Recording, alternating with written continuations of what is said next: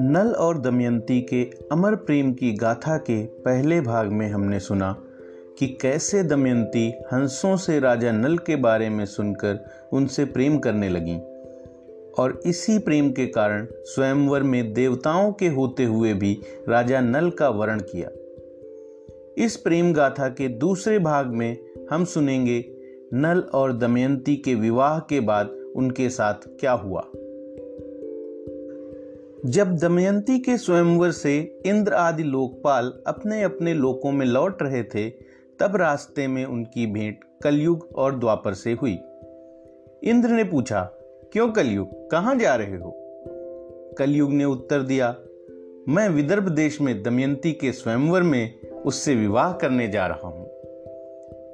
इंद्र ने हंसकर कहा, अरे, वो स्वयंवर तो कब का पूरा हो गया?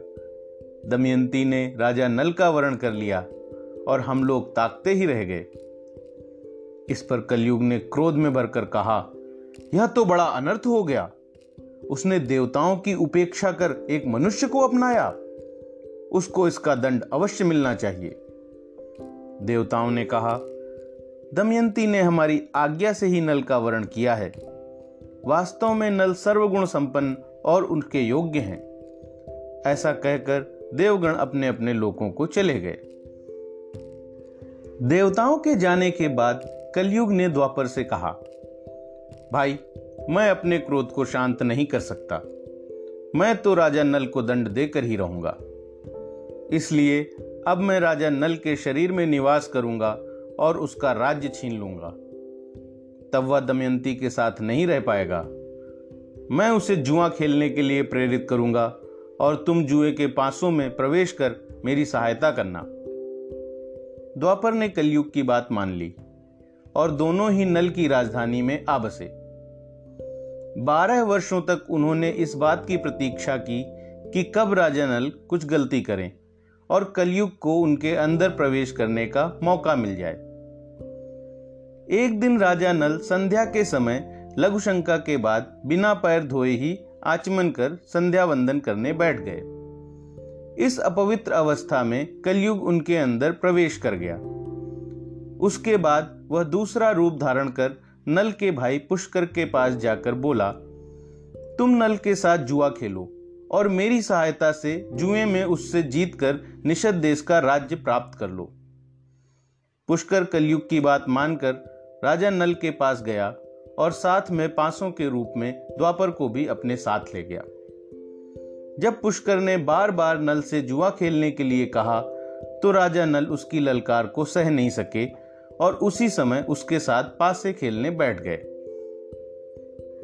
क्योंकि उस समय नल पर कलयुग का प्रभाव था, वो बिना सोचे समझे दांव लगाने लगे और पासों में द्वापर के प्रभाव से सारी बाजियाँ उनके विपरीत पड़ने लगीं। सभी प्रजा और मंत्रीगणों ने आकर दमयंती से विनती की कि वो नल को इस जुए से उठा दें। किंतु कलयुग के प्रभाव के कारण नल ने किसी की भी नहीं सुनी। इस प्रकार नल और पुष्कर के बीच जुआ कई दिन तक चलता रहा और नल एक एक कर अपनी समस्त संपत्ति हारते जा रहे थे। जब दमयंती राजा नल को जुए से नहीं उठा पाई तो उन्होंने वृहित सेना नाम की एक धाय के द्वारा राजा के सारथी वार्षणेय को बुलाया और उससे कहा, सारथी, तुम राजा के प्रिय हो और यह बात तुमसे छुपी नहीं है कि महाराज बड़े संकट में हैं। इसलिए तुम अब रथ निकालो और हमारे दोनों बच्चों को लेकर कुंडिन नगर जाओ। इन बच्चों को रथ और घोड़ों के साथ वहाँ छोड़ देना। सारथी ने दमयंती के कहने के अनुसार बच्चों को कुंडिन नगर पहुँचा दिया और रथ और घोड़ों को वहीं छोड़कर अयोध्या चला गया और वहीं राजा ऋतुपर्ण के यहाँ सारथी का काम करने लगा। सारथी के वहाँ से जाने के बाद पुष्कर ने राजा नल का सारा धन और राज्य जीत लिया। उसने हँसते हुए नल से कहा, और खेलोगे? अब तो तुम्हारे पास दांव पर लगाने के लिए कुछ भी नहीं बचा। अगर तुम दमयंती को दांव पर लगाने योग्य समझो तो एक बाजी और खेल लो। ऐसी बात सुनकर नल का हृदय फटने लगा।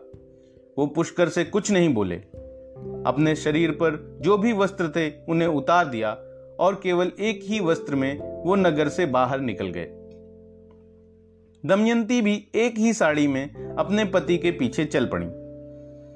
नल के मित्रों और संबंधियों को इस बात पर बड़ा ही दुख हुआ परंतु पुष्कर ने नगर में डिंढोरा पिटवा दिया कि जो भी नल और दमयंती की सहायता करेगा, उसे मृत्युदंड दिया जाएगा। नल और दमयंती की पुष्कर के डर से किसी ने सहायता नहीं की, और वो तीन दिनों तक केवल पानी पीकर रहे। चौथे दिन जब भूख बहुत बढ़ गई तो कुछ फल मूल खाकर उन्होंने जंगल की ओर प्रस्थान किया। एक दिन नल ने बहुत सारे पक्षियों को देखा। जिनके पंख सोने के समान चमक रहे थे। नल ने सोचा, इन पक्षियों को बेचकर शायद थोड़ा धन मिल जाए। जैसे ही वो उनके पास गए, पक्षी उनका इकलौता वस्त्र भी लेकर उड़ गए।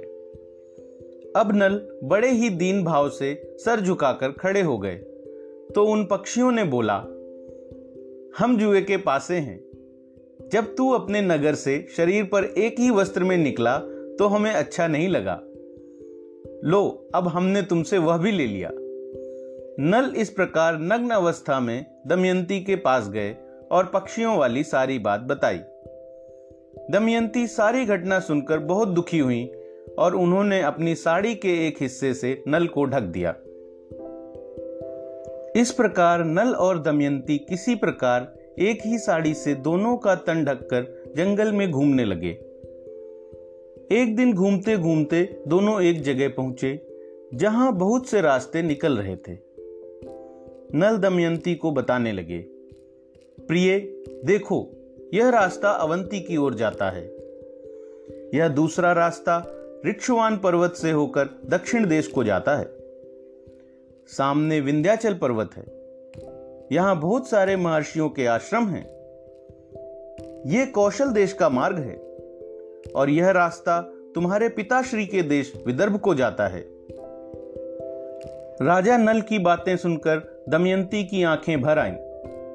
वह भरी हुई आवाज़ से बोली, स्वामी, आपके मन में क्या चल रहा है?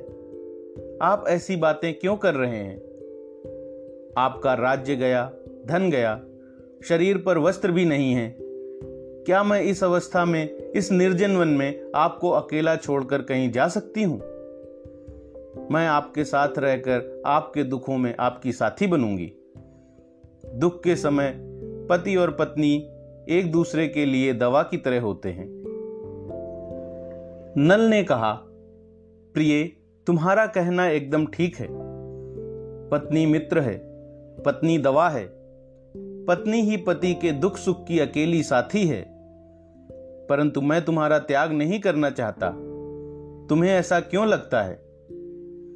दमयंती बोली, अगर आप मुझे छोड़ना नहीं चाहते तो फिर मुझे इस प्रकार विदर्भ का रास्ता क्यों दिखा रहे हैं? मुझे पता है आप मुझे नहीं त्याग सकते, परंतु अभी आपका मन व्याकुल है। अगर आप मुझे मेरे पिता के पास भेजना चाहते हैं तो ठीक है, हम दोनों साथ चलेंगे। नल ने कहा, प्रिय, तुम्हारे पिता राजा हैं। उन्होंने तुम्हारा विवाह एक राजा से किया था। इस संकट के समय में उनके पास जाना मुझे ठीक नहीं लगता। इस प्रकार दोनों साथ में जंगल में घूमने लगे और एक दिन भूख प्यास से व्याकुल होकर एक धर्मशाला में शरण ली।